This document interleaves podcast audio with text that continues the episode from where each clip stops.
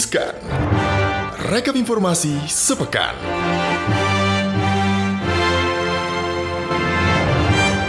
Selamat siang, selamat sore, selamat malam. Halo Sobat Cuan, apa kabar? Semoga sehat-sehat selalu. Tentunya kembali lagi kita berjumpa di Riskan. Rekap informasi sepekan. Ada gue, Gibran, hari ini bakal nemenin Sobat Cuan ngasih informasi yang banyak banget, yang paling hit sepanjang pekan ini, yang paling banyak dibaca di cnbcindonesia.com. Tapi tentunya di pekan ini Gibran sendirian, karena gue jomblo ya. Tapi nggak apa-apa, karena Sobat Cuan tetap aja mendengarkan Riskan. Nah, ada beberapa informasi yang udah gue rekap di pekan ini. Yang pertama itu ada kabar gempar, gempar, gempar dari Presiden Joko Widodo, di mana Kepala Negara dalam rapat kerja nasional Himpunan Pengusaha Muda, Pak Jokowi kembali menjelaskan mengenai jargon cintai produk lokal dan benci produk luar gitu katanya. Jadi kita harus cinta sama produk-produk lokal. Jadi dalam pernyataannya Pak Jokowi bilang kalau dirinya itu mendorong masyarakat untuk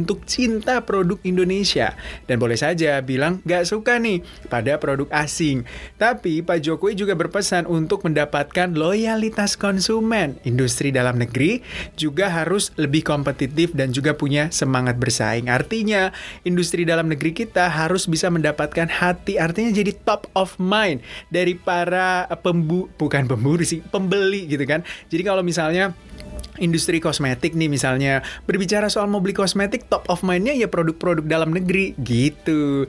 Nah sebelumnya juga Pak Jokowi bilang dan menginginkan para pengusaha itu ataupun pengusaha mall maupun pusat perbelanjaan memberikan ruang paling strategis bagi produk pelaku usaha kecil dan juga menengah. Artinya nggak cuma Gucci atau mungkin Salvatore Ferragamo yang ada di mall-mall gede.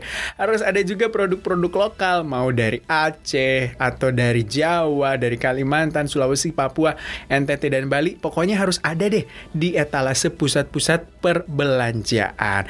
Jadi Sementara itu, Pak Menteri Perdagangan, Pak Muhammad Lutfi, meluruskan apa yang dimaksud oleh kepala negara. Jadi menurut Pak Mendak bilang, kalau mengenai praktik yang tidak sesuai di perdagangan e-commerce yaitu predator pricing. Praktik ini berdampak pada persaingan yang membunuh kompetisi UMKM. Sadar nggak sih para sobat cuan kalau misalnya Anda berbelanja di e-commerce, mungkin harga barang atau harga pengiriman, ong ongkirnya deh, kalau kirimnya dari China atau dari luar negeri itu lebih murah bahkan bisa dapat bebas ongkir atau gratis ongkir. Ketimbang beli barang dari Papua cuy atau dari Ambon, Maluku, dari Sulawesi Utara terus dikirimnya dari Jakarta itu pasti jauh lebih mahal ongkirnya. Bahkan biasanya harga ongkir lebih mahal ketimbang harga barangnya. Nah ini juga yang menjadi perhatian dari pemerintah saat ini. Gitu katanya. Terus ada lagi nih informasi yang menggemparkan yang kedua. Ini datang dari ranah hukum dan juga perpajakan. Mungkin Sobat Cuan udah menonton atau membaca beritanya akhir-akhir ini. Kalau ternyata mungkin Sobat Cuan juga masih ingat soal Gayus Tambunan di Dijen Pajak. Nah, ini bisa disebut sebagai kasus sejenis. Jadi Gayus Tambunan part 2. Nggak enak ya cuy, part 2 soal gayus tambunan gitu ya. Nah, ini Menteri Keuangan Ibu Sri Mulyani buka suara terkait dengan dugaan kasus suap di Direktorat Jenderal Pajak atau di Dijen Pajak Kementerian Keuangan atau Kementeriannya Ibu Sri. Jadi penyidikan dugaan korupsi di lingkungan Dijen Pajak sebelumnya diungkapkan oleh Wakil Ketua KPK Alexander Marwata di Gedung Merah Putih KPK pada Selasa 2 Maret 2021. Jadi nilai suap di dalam kasus ini tuh ditaksir mencapai puluhan miliar rupiah dan juga modusnya yang digunakan sama seperti kasus yang pernah ditangani KPK sebelumnya yaitu wajib pajak memberikan suap kepada pemeriksa pajak agar nilai pajaknya menjadi lebih rendah dari kewajiban yang harus dibayar.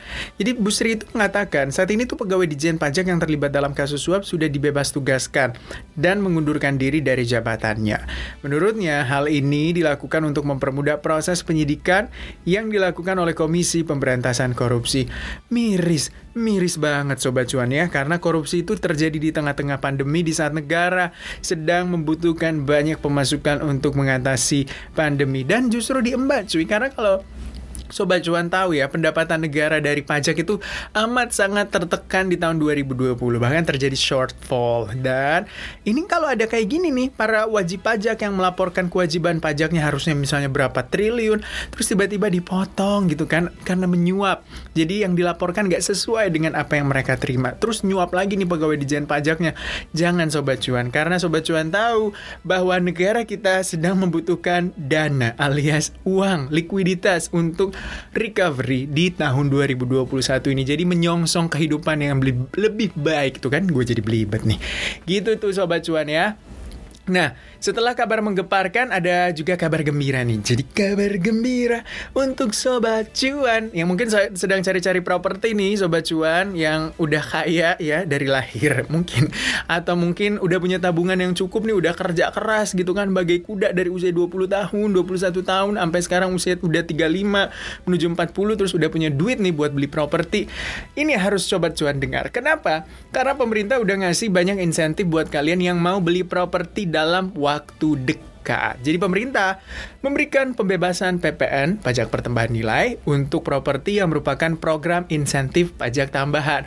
Bayangin, cakep nggak tuh? Ada PPN BM dihapuskan, PPN uh, eh, properti juga dihapuskan, satu paket dah. Beli rumah sekaligus mobilnya, aman tentram damai sentosa hidup Anda ya. Jadi pajak pertambahan nilai atau PPN selama ini tuh dibebankan pada penjualan rumah dari pengembang properti ke penjual nih. Jadi PPN merupakan pajak yang dikenakan atas setiap pertambahan nilai dari barang, jasa kena pajak atau BKP atau JKP nih, dalam peredarannya dari produsen ke konsumen. Jadi dalam hal ini PPN penjualan rumah dibayarkan pembeli dan dipungut oleh penjual untuk selanjutnya disetorkan kepada negara. Jadi perlakuan PPN penjualan rumah hanya diberlakukan terhadap properti primary dalam arti properti rumah yang dijual oleh pengembang ke konsumen, sementara properti secondary arti da, arti jualnya itu dari satu orang ke orang lain itu tidak bebas PPN. Jadi kalau Anda beli rumah dari teman Anda, nggak bebas PPN, saudara. Jadi harus belinya dari pengembang properti. Besaran PPN rumah ini mencapai 10%. Dan insentif ini ditanggung oleh pemerintah selama 6 bulan, dari Maret sampai Agustus 2021. Jadi, kalau Sobat Cuan tahu nih atau belum tahu, mekanisme pemberian insentif PPN dengan besaran itu 100% ditanggung pemerintah atas rumah tapak atau rumah susun dengan harga jual paling tinggi 2 miliar. Wah, ini udah bisa beli rumah nih. 2 miliar itu kira-kira ya daerah Jaksel dapat lah ya pinggir-pinggirnya gitu kan. Terus kalau 50% ditanggung sama pemerintah atas rumah tapak atau rumah susun dengan harga jual di atas 2 miliar sampai 5 miliar rupiah. Wah, banyak nih di dalam kota Jakarta mungkin mau beli apartemen kan rumah susun juga tuh apartemen kan sampai 5 miliar. Nah, tujuan dari pemberian insentif ini adalah untuk menggenjot pertumbuhan ekonomi. Ingat, untuk menggenjot pertumbuhan ekonomi. Pertimbangannya, Pemerintah menilai selama 20 tahun terakhir kontribusi sektor properti terhadap ekonomi terus meningkat pada 2000 sebesar atau pada tahun 2000 itu sebesar 7,8 persen menjadi 13,6 persen di 2020. Tapi pada 2020 sektor properti itu mengalami kontraksi jadi minus 2 persen. Bahkan sektor konstruksinya tuh minusnya 3,3 persen akibat pandemi. Jadi ini cara pemerintah untuk menggairahkan kembali sektor properti dan juga konstruksi. Karena properti kan turunannya banyak cuy. Dari konstruksi turunan ke properti. Ada lagi industri semen, tegel, loh banyak kan. Ya bayangin kalau misalnya insentif ini uh, artinya sukses, berarti banyak industri yang tertolong dari pembelian rumah Anda gitu tuh.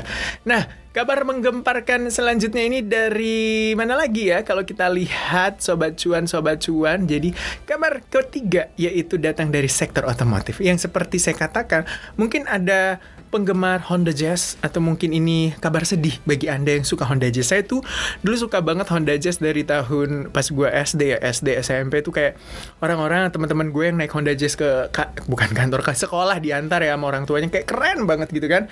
Jadi PT Honda Prospect Motor atau HPM akhirnya buka suara mengenai isu berhentinya produksi Honda Jazz di Indonesia. Hah, sayang sekali ya. Jadi Business Innovation and Sales and Marketing Director HPM Yusak Bailey mengonfirmasi hal itu dan juga Yusak mengatakan untuk saat ini memang pihaknya tidak memproduksi lagi Honda Jazz di Indonesia. Aduh, jadi keputusan ini muncul setelah HPM melihat Honda City lebih bisa menjadi andalan di segmen hatchback. Atau bahkan Honda sudah melakukan riset atau studi semenjak 2 tahun lalu, yakni ketika momen Tokyo Motor Show 2019. Hilangnya Jazz dari fokus produksi Honda di Indonesia memang menjadi pertanyaan dari banyak pihak. Padahal sejak 2014 Honda Jazz itu nggak lagi diimpor dari Thailand, melainkan sudah digarap di Karawang, Jawa Barat dengan material atau tingkat komponen dalam negeri TKDN itu mencapai 72%.